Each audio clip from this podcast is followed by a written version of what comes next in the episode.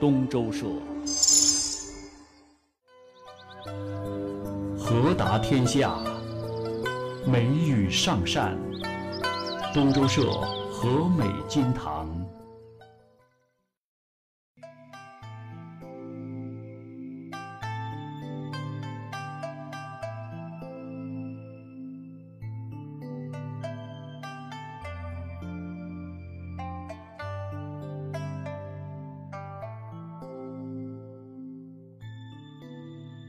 这几年啊，我们对优秀传统文化呢是越来越看重啊。解决了温饱之后嘛，我们常说保暖思学习，是吧？那么更多的人呢开始去寻找自己的根儿，思考和认识自己的魂儿去了。那么这个文化跟艺术呢，它一直是相辅相成。中华传统优秀文化，它自然也包括了流传千年的传统艺术。你比如说，包括书法、绘画啊、篆刻、戏曲啊，这个包括古琴啊等等。像书法、绘画这些呢，有些班儿我们都可以去学。这个篆刻啊，难度很大。啊，这个难度大到哪儿呢？因为它是一个影响最广泛而且深远的一种制印之学。那么这门制印的艺术啊，它是融汇了书法啊，融汇了图形，包括篆刻等等多种艺术元素，形式多样，风格多变。咱们不是说嘛，叫方寸间营造出万千气象。哎，所以有人就说了，中国印虽无书法之挥洒自如，少绘画之色彩明暗，但是却另有一种古朴和浑厚的情致。这当中就更是蕴含着咱们中国人特有的审美情趣和丰富的哲理。那么自古以来，咱们中国的文人雅士就对搜集和把玩精美的印章那是充满了热爱，这方面的故事多了去了。那今天我们在这个和美金堂当中，我们就来讲述一位。金堂的金石篆刻大师杨允中。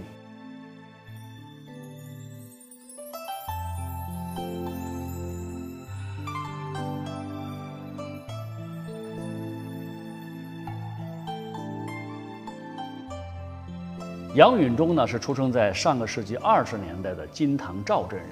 那幼年家庭父亲早亡，就剩下孤儿寡母相依为命。那么读书读到小学三年级的时候，确实家里面养不起他了，就只好放弃学业，跟着舅父到成都来找活干。当时杨永忠好像只有十三岁，他什么都不会呀，就只能去跟别人当学徒。那个时候有口饭吃就谢天谢地了。那么那些年当中，杨允忠呢，他可以说是什么苦都吃过，什么罪都受过啊，卖过菜，打过杂，最后呢，好不容易才开始稳定下来。就去干那个做伞呐、制旗啊这样一份工作。哎，说起来这份工作呢，虽然说技术含量不高，但是杨永忠他跟一般的学徒不一样，哎，他特别用心。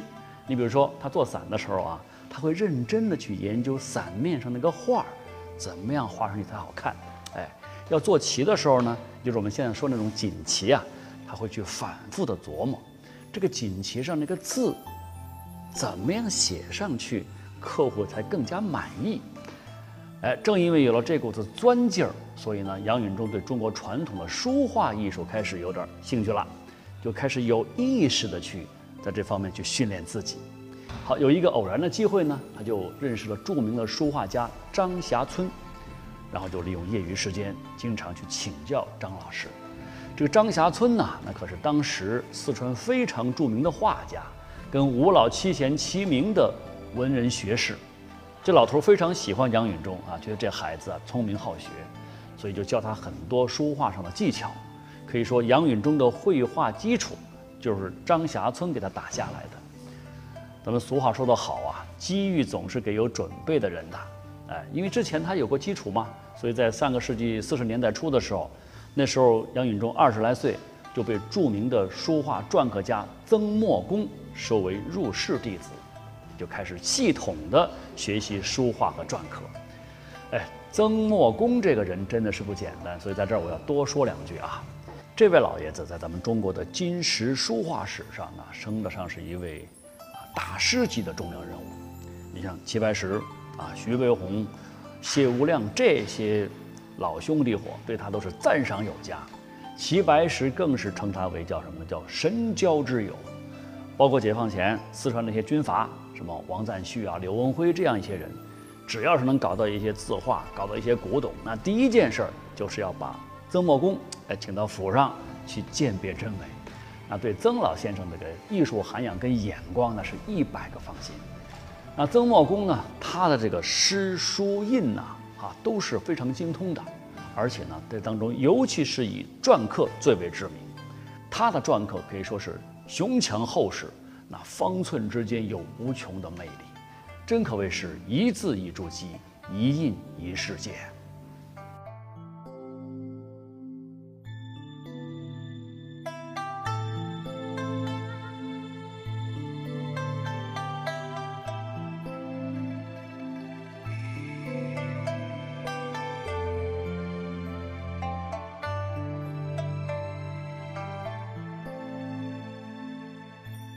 么杨允中在跟着曾墨公先生学习的时候啊，曾先生对他真的是非常之好啊，不仅是倾囊相授，而且还有一个比较独特的教学方法，那就是希望杨允中能够多师求学。也就是说，哎，你不只是拜在我的门下跟着我学，你看谁的东西好，你都可以去学。这在那个年代非常难得，所以你看每次啊，齐白石、黄宾虹、谢无量这些大师到成都来的时候。跟曾默公在一起切磋，在一起相会的时候，都要请他们给他的这个学生杨允中给指导指导。哎，所以你看这样一来的话，杨允中在他的整个成长阶段哈，他身边的这个朋友圈，那真是帮了大忙了，可以说是高手云集，名家荟萃。现在不是有这么一个说法吗？就是圈子决定了你的格局，这圈子也决定了你的高度。当然，这个说法可能有点功利了啊。但是不可否认的是什么呢？当年杨允中身边这样一个朋友圈儿，那对他对成就他的这个艺术方面的追求，确实是起了非常大的一个促进作用。那么在曾茂公身边学习的这个过程当中，这么些年啊啊，杨允中的这个艺术水平确实提高很快，这功力也是相当的深厚了。呃，咱们举个例子来讲，这个一九四九年年底啊，金堂成都当时就相继解放了嘛。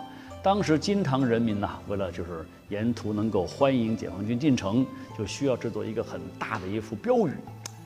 那么这个字呢，要求要大一些，多大呢？差不多在一平米以上这么一个大的字，这种字不太好写，怎么办呢？大家就哎一致说，我们要专门请杨允中回来，请他回到家乡来，来我们撰写这十个大字：欢迎解放军，解放全金堂。可见那个时候啊，大家对杨允中的这个书法可以说是普遍认可、高度认同。除了书法，杨允中在绘画上那也是造诣很高的。他跟这个陈子庄啊、李琼九这样一些四川著名的画家关系都一直非常之好，而经常在一起切磋研究绘画的技法。那彼此之间呢，还经常要哎合力完成一个同一件作品，非常有意思。你比如这一幅啊，《达摩面壁图》。这就是杨允中跟李琼九他们合作完成的，啊，还有这一幅《寒滩古渡头》，就是杨允中跟陈子庄他们两个人合作完成。不过话又说回来啊，不论是书法还是绘画，这都不是杨允中最为倾注心血的领域。真正让他倾尽一生热情的，而且为他赢得了最多艺术盛名的，那还是他那堪称大师级的篆刻艺术。就是金石。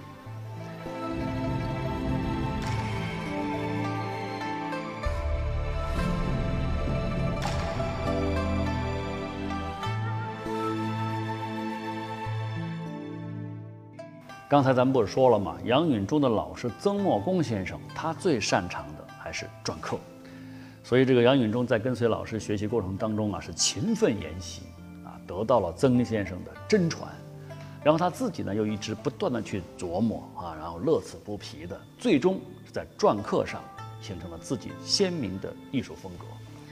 咱们四川有一位著名的书画家叫谢林峰，他生前呢曾经收藏了杨允中篆刻的很多印章，对杨允中刻的章啊，谢林峰一直是非常之喜欢的，简直就是怎么说爱不释手。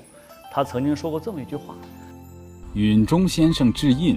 功夫在印外，他首先有深厚的书画修养，然后将书画的笔墨形神倾注于篆刻之中，所以在方寸之间能折射出万千气象，进而他又把金石韵味幻化在书画笔墨之内，乃至于幅幅金声玉振，意象动人。正如谢先生所说，杨允中的篆刻之所以能够达到一个很高的水平，首先是得益于他几十年书法绘画的功力积累，能够很好的去综合表达印文的情趣和意味。那与此同时，他又懂得如何进行位置安排和整体布局，能把字与字之间、行与行之间的关系啊处理得自然生动，展示出印面的文字之美。